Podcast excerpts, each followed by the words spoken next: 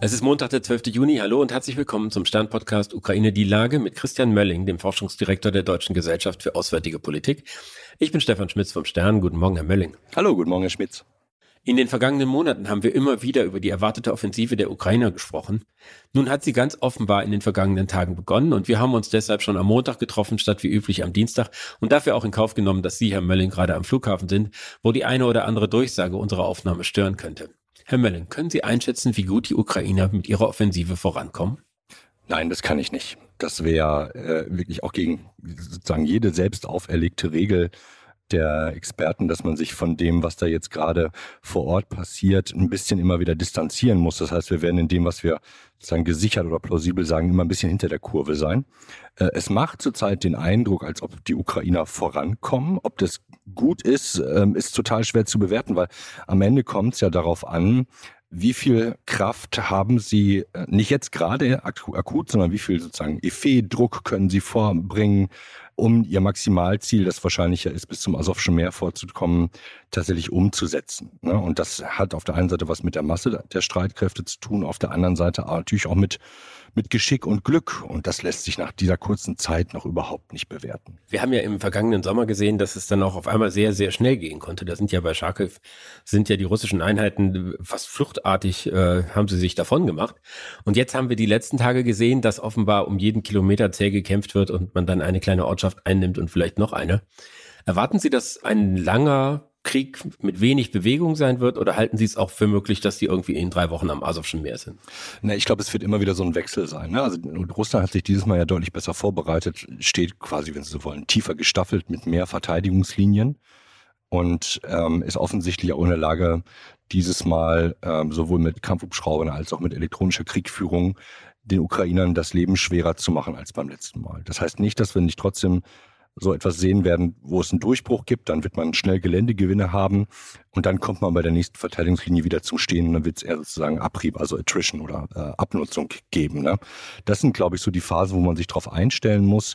Ich würde, aber da bin ich wahrscheinlich jetzt zu vorsichtig, nicht damit rechnen, dass es nochmal so ein wie soll man sagen, so ein, äh, so ein Spurt oder so ein, so ein äh, Marathonlauf geben wird, wie beim, wie beim letzten Mal, dass man versucht, Kilometer um Kilometer zu, zu machen und dabei nicht äh, durch die russischen Streitkräfte aufgehalten wird. Das kann ich mir nur, nur schwerlich vorstellen. Hängt aber damit zusammen, wie gut halt, und das wissen wir nicht, wie gut die russischen Streitkräfte auf ihre eigenen Reserven zurückgreifen können wie viel sie da haben und wie viel sie davon auch halt an die Front kriegen. Und da sehen wir ja, dass zurzeit hier und da, auch das steht jetzt nicht pass pro toto, hier und da die Logistik halt auch schon zerstört wird. Nicht nur die Kämpfer an der Frontlinie sind, sondern das Hinterland und die Logistikknotenpunkte, die Kommandoknotenpunkte angegriffen werden. Militärs reden ja immer davon, dass der Angreifer, um befestigte Stellungen einzunehmen, ungefähr eine dreifache Überlegenheit braucht, was ja nun wirklich nicht gegeben sein wird. Und was irgendwie zu der Frage führt, ob es ein denkbares Szenario ist, dass wir eine Situation sehen, wo es viele Tote bei den Angreifern gibt, wo das vom Westen gelieferte Material in großer Zahl zerstört wird und es trotzdem irgendwie keine Geländegewinne Gewinne gibt.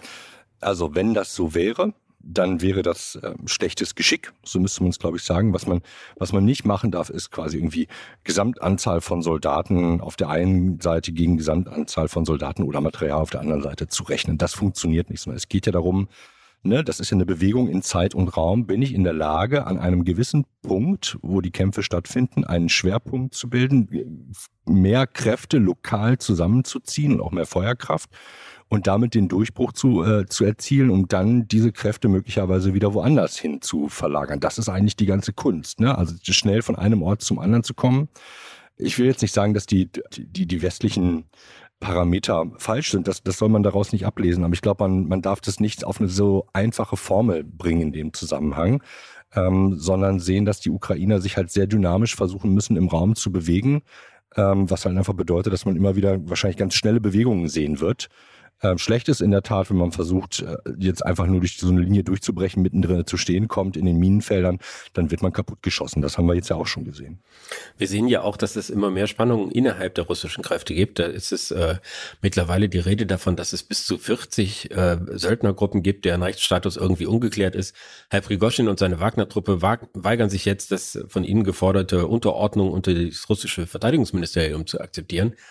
Könnten die inneren Konflikte der russischen Seite da einen Einfluss auf das Kriegsgeschehen haben und denen am Ende zum Verhängnis werden? Auf das Kriegsgeschehen glaube ich nicht. Oder sagen wir mal so, dadurch, dass die Wagner-Truppen jetzt abgezogen sind, ist natürlich erstmal die Gesamtschlagkraft Russlands geschwächt gewesen. Ähm, wie sich die anderen Privatarmeen jetzt zurzeit verhalten, das kann ich nicht sagen, ob die sozusagen nur rumsitzen und, und äh, auf etwas warten.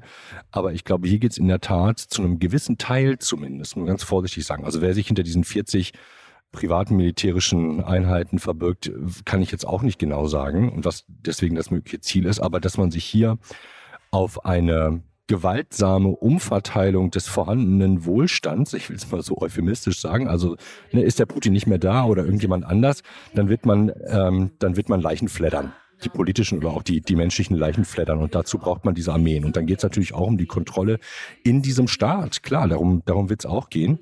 Ähm, wer dabei welche Motivation hat, finde ich total schwer zu sagen. Ich glaube nicht, dass jeder die Führung im Kreml ganz gerne übernehmen möchte. Ähm, aber es geht vor allen Dingen darum, dass dieses System ja einfach nicht über Verhandlung im Inneren, sondern über Gewalt funktioniert. Das heißt also, derjenige, der am besten, am tödlichsten schießen kann, so sage ich es mal, der kriegt möglicherweise nachher auch den größten Teil vom Kuchen. Und darum geht es. Was Sie da gerade beschrieben haben, könnte man auch Bürgerkrieg nennen.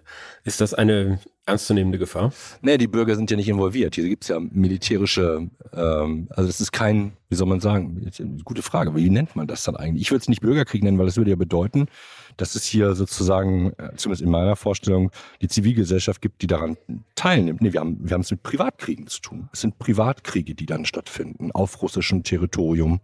Und das ist, glaube ich, das Interessante. Die Bürger oder Zivilgesellschaft und auch das, was an privatem Kapital und, und äh, Werten da ist, die sind das Opfer oder um die geht es letztendlich. Ne? Ähm, aber das ist nichts, wo jemand mit einer, mit einer Legitimation auftritt. Und es ist auch kein Kampf um Legitimation. Es gibt ja, also ich, ich, ich karikiere das jetzt vielleicht ein bisschen zu sehr, aber es geht nicht, zumindest nicht primär um politische Kontrolle und solche Geschichten, sondern es geht um privaten Reichtum, denke ich. Für den äh, Kriegsverlauf in der Ukraine spielt ja auch dieser Staudammbruch eine Rolle, wo große Teile des Gebietes, das bislang von den Russen gehalten worden sind, überflutet worden sind oder Teile des, dieses Gebietes überflutet worden sind. Mhm. Würden Sie vermuten, dass die sozusagen ausgespart werden aus dem Kriegsgeschehen für die nächste Zeit oder spielt das irgendwie militärisch eine Rolle? Also ob das überschwemmte Gebiet eine, eine, Rolle spielt, hängt davon ab, ob es militärisch eine Rolle spielen kann. Jetzt ist es gerade erstmal quasi aus dem Spiel genommen, dadurch, dass das Gebiet einfach voll ist mit Schlick, ähm, große Seuchengefahr da ist, ähm, alles das, was es zurzeit nicht wirklich kontrollierbar macht und wo schwer zu sagen ist, ob es einen militärischen Vorteil bietet. Gleichzeitig muss, müssen die Rettungsaktionen weitergehen. Das heißt, da sind auch die Rettungskräfte und die Zivilbevölkerung in direkter Gefahr. Das ähm, macht es macht die Leute und das äh, die Gegend eher zum zum Opfer als zum äh, zum Vorteil. Also es ist vielleicht eher ein Nachteil für die Ukrainer, die ihre Rettungskräfte da weiter versuchen voranzutreiben. Ne? Das muss man, glaube ich, sehen. Eine Folge der, der Staudammkatastrophe ist ja auch, dass die Trinkwasserversorgung der Krim erschwert mhm. wird und vielleicht sogar ganz zusammenbrechen können, wenn dieser Kanal, der dorthin führt, äh, kein Frischwasser mehr bekommt.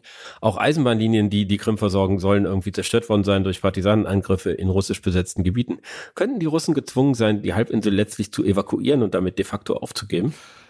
Ja, das kann passieren. Zu der Wasserversorgung gibt es unterschiedliche Ansagen. Die einen sagen, das ist jetzt halt durch den Staudamm durch die Zerstörung des Staudamms schlechter geworden. Andere sagen, naja, das war seit 2014 eigentlich schon schlecht. Äh, seit der Eroberung der Krim war das ein Problem.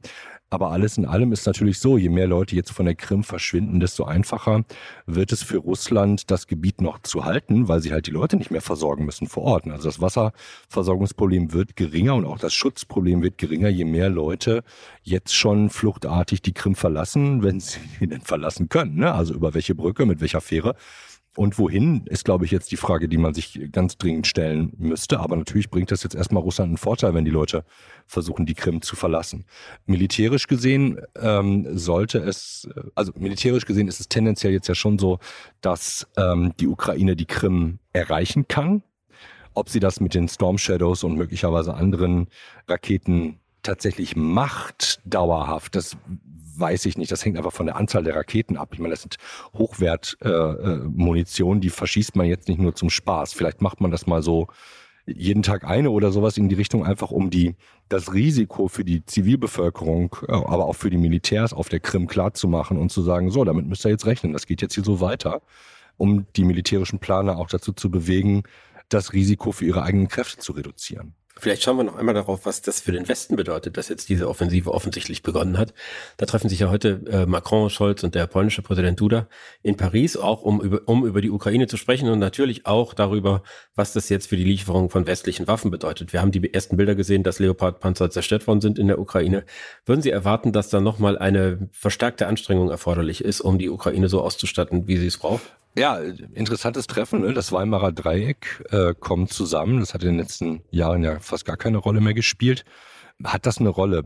Naja, die Arsenale sind jetzt nicht super voll. Ähm, ich glaube schon, dass man, also das, worum es jetzt geht, ist ja im Wesentlichen die Logistik und die sozusagen Ersatzteile Reparatur sicherzustellen für die für die Fahrzeuge, die das, die da ähm, äh, beschädigt und zerschossen worden sind. Also das sind dass die Fahrzeuge kaputt gehen, ist klar, dass das passiert. Die Frage ist, kann man die noch reparieren? Ne? Und da kommt es eben nicht darauf an, wie viel wie viel Fahrzeuge hat man, sondern wie viel, wie viel Mechaniker hat man im Hintergrund eigentlich. Und ich kann mir schon vorstellen, dass man versucht, dafür Lösungen zu suchen.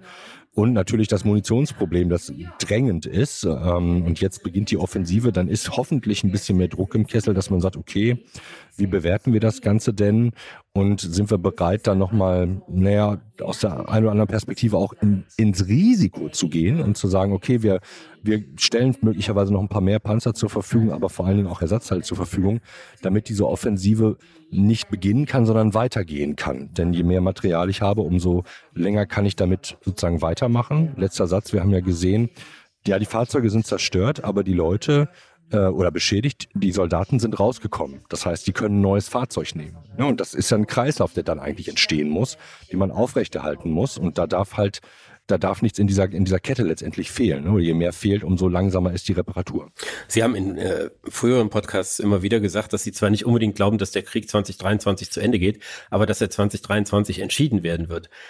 Halten Sie daran fest? Glauben Sie, das wird so sein? Ja, ich glaube schon. Das ist jetzt, äh, also was da jetzt rauskommt aus dieser Offensive ist, ähm, ist eigentlich relativ banal. Ne? Das definiert die Höhe des, äh, des Tritts oder der Stufe, auf der, auf der man dann steht, von der aus man weitermachen kann äh, in Richtung 2024. Also die nächste Offensive oder aber auch die Stabilisierung der Front etc. etc. Die, die Höhe dieser, dieser Stufe ist äh, letztendlich kriegsentscheidend auch, weil wir ja auf dem politischen Kalender irgendwann eine Unsicherheit haben durch die Frage amerikanischer Präsident, wer ist denn das und wie geht die Unterstützung möglicherweise weiter. Ich glaube, das rechnet zurzeit jeder mit, deswegen 2023 die jetzige Offensive. Damit ist nicht alles vorbei, das darf man auf keinen Fall denken. Das kann auch sein, dass es 2024, 25, 26 weitergeht. Aber jetzt mit diesem Schritt, wo es um die große Rückeroberung und auch um die Bedrohung der Krim geht, ob das gelingt, entscheidet danach, wie die politischen Würfel auch in Moskau fallen. Herr Mölling, ich danke Ihnen. Ich danke Ihnen, Herr Schmidt. Das war Ukraine die Lage. Die nächste Folge finden Sie am Freitag bei Stern.de, RTL Plus Musik und überall, wo es Podcasts gibt. Ganz herzlichen Dank und hoffentlich bis Freitag.